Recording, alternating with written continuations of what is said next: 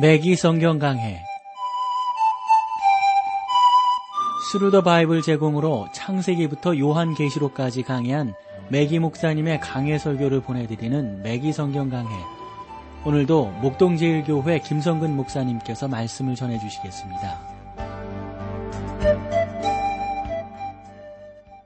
청취자 여러분 안녕하셨습니까? 매기 성경 강해 자 오늘도 여러분들을 히브리서로 모시겠습니다.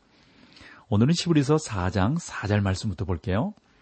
제7일에 관하여는 어디 이렇게 일렀으되 하나님은 제7일에 그의 모든 일을 쉬셨다 하였으며 여러분 이것도 안식이거든요. 창조의 안식. 하나님께서는 일에 되는 날 쉬셨어요. 안식입니다. 그러나 오늘날 우리가 안식일을 지켜야 할 특별한 그러한 이유는 없어요. 여러분 오늘날 진정한 날이 어, 뭐랄까 좀 아니라고 표현해도 될지 모르겠네요. 그렇게 여러분들이 보셔야 돼요. 여러분은 오늘날 진정한 안식에 참여하고 있는가 아닌가 이것이 여러분들의 주된 관심사가 되어야지 다른 쪽의 관심사가 되어서는 안 될 겁니다. 자꾸 안식교라든가 이런 잘못된 그러한 그 경우들을 보면은 자꾸 날짜라든가 뭐 법 이런 거 자꾸 구애받곤 하는데 어떤 경우는 그것이 중요해요. 예를 들어서 예수 그리스도의 십자가 사건.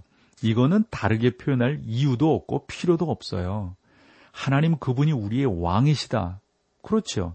그러나 어? 토요일이 안식일이니까 그날 예배해야 된다. 그렇지 않아요. 여러분 그것이라면 초대교회 사도들이 안식 후 첫날 모였겠어요?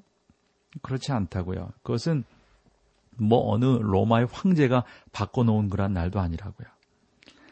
그러므로 여러분들이 좀 더 중요하게 생각할 것은 여러분은 그리스도를 신뢰하고 구원을 위하여 오직 그리스도밖에는 없다. 그분만이 나의 구원자다. 이것을 여러분들이 기억하고 쫓아가느냐 하는 거예요. 여러분은 안식일을 지키고 안 지킨다고 그래가지고 구원을 받고 안 받고 하는 건 아니지 않습니까? 여러분은 그리스도밖에 다른 아, 이로서는 구원을 얻을 수 없다라고 하는 것을 분명히 믿고 계신가 하는 겁니다. 여러분은 그리스도 그분만을 신뢰하고 있느냐 하는 겁니다. 그러면 안식에 들어가는 거예요. 5절로 6절을 볼까요? 또다시 거기 저희가 내 안식에 들어오지 못하리라 하였으니 그러면 거기 들어갈 자들이 남아 있거니와 복음 전함을 먼저 받은 자들은 순종치 아니함을 인하여 들어가지 못하였으므로 여러분으로부터 구원의 안식을 빼앗아가는 것, 여러분 그 불신앙이라고 하는 것 몇 번 말씀을 드렸습니다. 불신앙은요, 하나님께서 주시는 복과 만족을, 즉, 안식을 아주 그냥 싹 빼앗아갑니다. 하나님께서 우리에게 주시고자 하는 안식이, 그 여러분 얼마나 놀라운 건지 아시잖아요. 그걸 다 빼앗아가 버린다고요.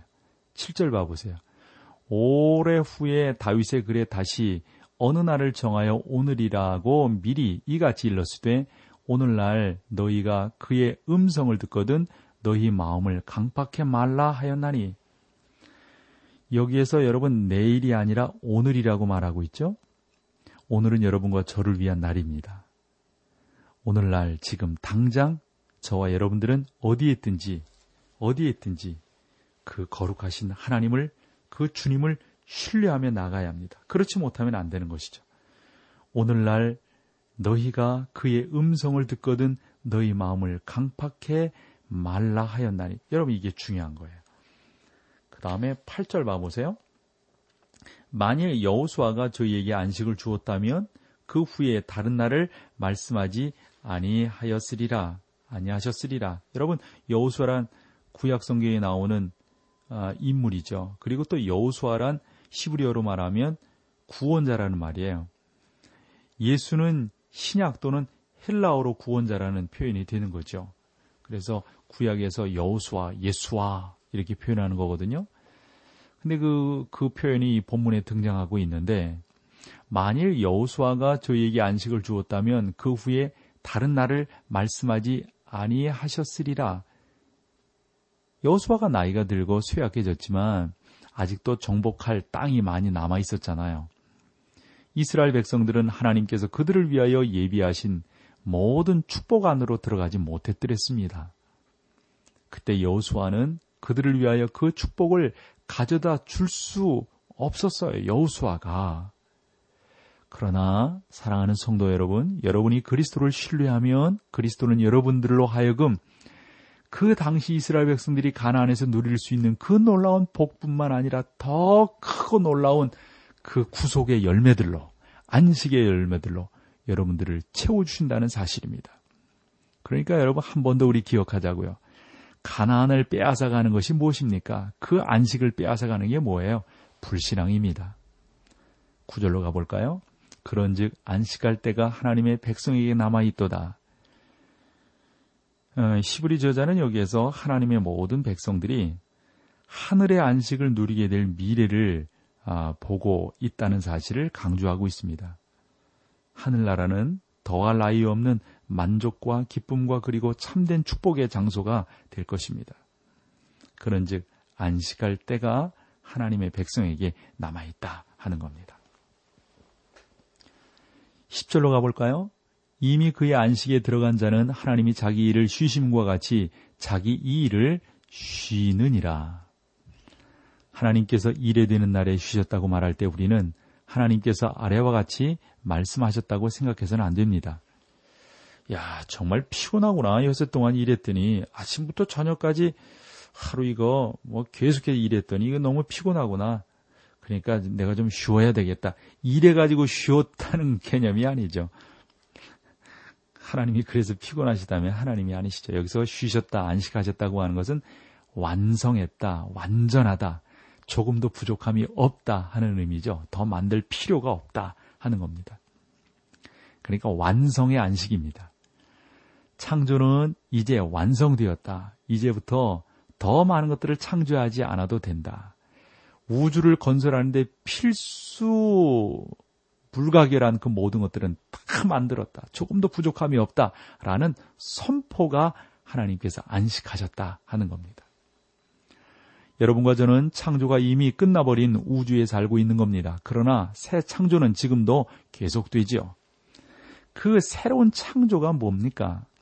그 새로운 창조는 구속입니다.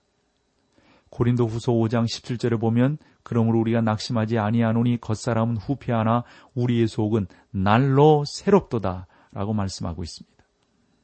그래서 칼빈과 같은 그러한 그 경건한 어, 성경 해석가들은 하나님께서는 지금도 창조하시는 것이 있다. 두 가지라고 보았어요. 사람을 구원하는 것, 그리고 생명을 이 땅에 탄생시키는 것. 이게 하나님의 지금도 창조하시는 것이다. 라고 보았는데 의미가 있다고 봅니다. 하나님께서 그리스도 안에 있는 아, 믿음을 통하여 오늘날 창조하고 계시는 것은 하나님의 새로운 아들들입니다. 또한 하나님께서 그들에게 약속하신 안식입니다. 사랑하는 성도 여러분. 하나님께서는 하늘의 안식을 약속하셨어요. 하나님은 우리가 이제 스스로 그 안식을 누리게 되기를 원하십니다. 누군가 말했듯이 하늘나라에 이르는 모든 길도 하늘나라입니다. 우리는 이러한 생활을 누려야 합니다. 이것은 시브리서 기자가 말하고 있는 사실입니다. 하나님은 일을 그치시고 쉬셨으며 모든 일을 다 완성하셨습니다. 그러므로 여러분이 구원을 위하여 손가락 하나 까딱할 필요가 없는 거죠. 여러분과 나의 편에서 볼 때 죄인들로서 하나님으로 하여금 이렇게 말씀하실 수 있도록 어 그렇게 할 누가 있어요? 너는 참 착한 애야. 내가 하늘나라에 오게 되어서 참 기쁘구나. 내가 정말 여기에 오느라고 많은 일을 했단다. 많은 땀을 흘렸단다. 여러분, 그렇게 우리 주님께서 말씀하실 리가 없어요. 하나님께서는 우리로 하여금 모든 일을 다 하셨어요. 그것은 구원에 대한 일입니다. 하나님 보시기에 구원받는 데 있어서 조금도 부족함이 없습니다. 이 세상에서 예수 그리스도를 통하지 아니하고 하늘나라에 갈 수 있는 사람은 아무도 없습니다. 한 사람도 없습니다. 왜냐하면 우리에게는 전혀 의의가 없기 때문입니다. 의는 없나니 하나도 없으며 라고 로마서 3장 10절에 말하고 있잖아요. 그러므로 하나님께서는 우리들에게 완성된 구원을 마련해 주신 겁니다. 우리가 그리스도를 신뢰하기만 하면 그분을 믿기만 하면 그분이 행하신 그 모든 것이 나를 위한 것인 줄로 믿으면 새로운 피조물이 되는 줄로 믿습니다. 찬송 함께 하시죠.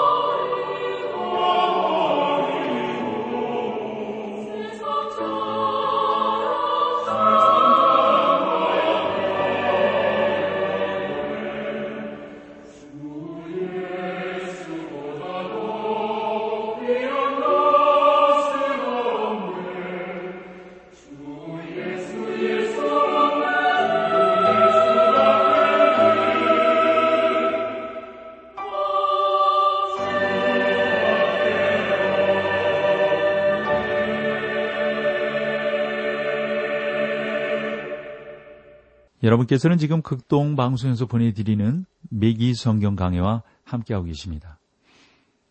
자, 다음은 11절 말씀인데요. 그러므로 우리가 저 안식에 들어가기를 힘쓸지니 이는 누구든지 저 순종치 아니하는 본에 빠지지 않게 하려 함이라. 저는 하나님의 자녀가 가질 수 있는 최대의 만족은 본인이 내가 그러게 여러분 자신들이요 하나님을 신뢰하고 그 안에 안식하며 하나님의 일을 함으로 하나님의 뜻 안에 있다는 사실을 깨닫는 거라고 생각을 합니다. 이것은 하나님께서 여러분과 제가 이르게 되기를 원하시는 영광스러운 위치, 단계입니다. 마리아는 그러한 위치에 도달하였어요. 그녀가 예수님의 발 아래 앉아 있는 동안 마리아는 마르다는 그 부엌에서 요리를 했죠. 바쁘게 움직였습니다. 마르다는 그리스도를 섬기기 원했지만 무엇이 참된 안식인지 알지 못했던 겁니다. 그녀는 무엇인가를 요리하고 뭐 튀김도 하고 뭐 여러 가지를 했겠죠. 그러나 이것은 중요한 일이 아니었고요. 그보다 훨씬 더 큰 일을 어, 그 마르다는 놓치고 있었던 겁니다. 마르다는 요리 기구를 들고 부엌에서 어떤 시간을 보냈는지 모르겠습니다만 뭐뭐 뭐, 뭐 그러면서 자기를 도와주지 않는다고 동생에게 뭐 신경질을 내기도 했죠. 그러나 마리아는 아무것도 하지 않고 그저 예수님의 발 아래 앉아 있었습니다. 그녀는 이미 자기의 일을 다 해버린 것입니다. 우리는 예수님 발 아래 앉아 만족하기를 배워야 합니다. 그러므로 우리가 저 안식에 들어가기를 힘쓸지니 어떤 사람들은 그 안식에 들어가기 위하여 수고해야 하느냐 이렇게 묻기도 합니다. 그러나 여러분, 저는 여기서도 여러분들에게 강조할 것이 있습니다. 그렇습니다. 이것은 싸워서라도 가정의 평화를 이루어 보겠다고 말하는 그러한 사람들과 같은 거라고 생각합니다.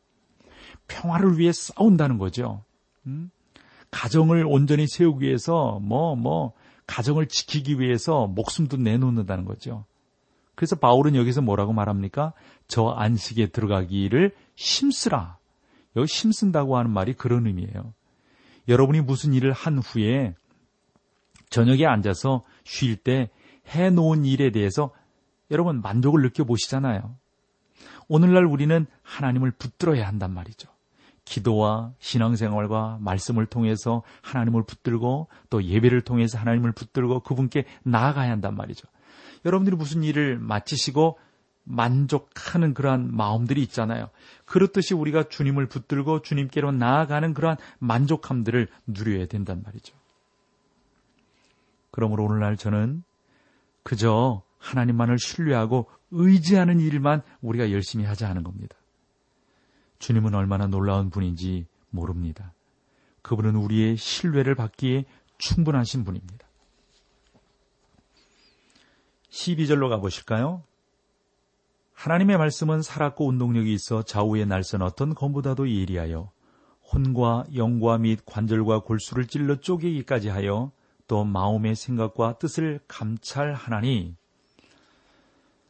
어떤 삶은 이렇게 말합니다. 여러분이 바울에 대하여 뭐라고 말하고 싶든지 한 가지 빠뜨리지 말아야 할 사실은 바울이 논리적인 사람이라는 사실입니다.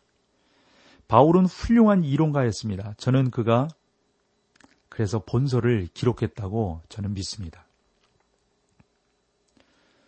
하나님의 말씀은 일부 주석가들은 본 구절에 나타난 말씀이 기록된 성경임을 가르치는 것이 아니라 살아계신 말씀인 주 예수 그리스도를 가르친다라고 생각을 하고 있습니다. 하나님의 말씀은 살아있는 말씀이죠. 여기서 보면 운동력이 있다. 이 표현은요. 헬라어로 보면 에네르게스에 힘차게 움직인다 하는 의미를 담고 있습니다. 하나님의 말씀은 살아있습니다. 그러니까 여러분 성경 말씀이 하나님의 그 에너지라고 하는 걸 아셔야 돼요. 우리가 뭐 에너자이저 그래가지고 뭐 음료수도 나오고 뭐 식품도 나오고 그러지 않습니까? 뭐 어떤 데 건전지도 있고 말이죠. 그러니까 하나님 그분을 우리가 만나면 그 말씀을 깊이 어, 우리가 체험하면은 그 가운데서 크게 은혜를 입게 되고 힘을 얻게 되는 것이죠. 거기에 보면 좌우의 날선 어떤 검보다도 예리하여 참이 말씀도 의미가 있는데 여기는 전 메기 목사님이 하신 말씀을 좀 그대로 인용하기를 원해요. 메기 목사님께서 젊은 설교자들 앞에서 이렇게 말씀을 하셨다고 그래요. 그 그러니까 당신도 누구가 그러니까 신학교 그 교수가 하는 말씀을 이제 듣고 이런 설명을 이제 하신 건데 에, 뭐라고 그 당신이 아는 교수가 말을 했냐면 여러분이 하나님의 말씀을 외칠 때 그것이 살아있고 예리하여 좌우에 날선 어떤 검보다도 예리한 말씀이라는 사실을 기억하십시오. 그 말씀은 한편으로는 청중들을 쪼갤 것이며 다른 한편으로는 여러분들을 쪼갤 것이며 또 다른 한편으로는 어, 여러분들을 온전하게 만드실 겁니다. 그러므로 여러분 자신에게 외치지 못할 말씀은 청중들에게도 외치지 말아야 합니다. 뭐 이런 표현을 했다는 거예요. 저는 그 메기 목사님의 요, 그 어느 교수님이 하신 말씀을 인용한 것을 이렇게 보면서 어, 저는 참 좋다 싶어요. 감동이 돼요. 사실 설교하는 사람들은 누구에게 설교하기에 앞서서 본인 자신에게 설교해야 되는 거거든요. 저도 그렇게 경험을 해요. 제 자신에게 설교하면 그날 설교가 달라집니다. 메시지가 달라져요. 네, 큰 은혜가 되는 것이죠. 그러므로 사랑하는 여러분, 여러분 자신에게 외치지 못할 말씀은 청중들에게 외치지 말아야 되는 거죠. 다른 사람에게 강요하지 말아야 되는 거죠. 가끔씩 이제 저희 그 극동방송에서 이 매기 성경 강의 이 녹음한 것을 요구하시는 분들이 계신가 봐요. 그런 분들 이렇게 참 애써서 공부하시는 분들 너무너무 감사한데 그래서 참 강의를 진행하는 저로서도 매기 목사님의 그 하신 말씀들을 좀 더 어떻게 우리화해서 전할 수 있을까 이것을 많이 고민하면서 전하는데 지금 요 말씀 같은 경우도 상당히 미국적으로 표현한 그런 말씀들이 많아요. 그러나 분명한 것은 그겁니다. 여러분들이 하나님의 말씀은 힘이라고 하는 사실, 그 자체가 에너지라는 사실을 아셔야 돼. 그래서 자꾸 잡수셔야 돼. 우리가 식사하지 않으면 배고파서 아무것도 못 하잖아요. 하나님의 말씀을 읽지 않으면 아무것도 못 하는 거예요. 그래서 바울이 대사로니까 교인들에게 이렇게 말을 했어요. 이러므로 우리가 하나님께 쉬지 않고 감사함은 너희가 우리에게 들은 바 하나님의 말씀을 받을 때 사람의 말로 아니하고 하나님의 말씀으로 받아 진실로 그러하다. 이 말씀은 또한 너희 믿는 자 속에서 역사하느니라. 그 대사로니가전서 2장 13절 말씀인데 당시 교인들이 이 사도 바울의 편지를 받아 들고서 얼마나 감사했을까요? 저는 참 기뻐했을 거라고 믿어요.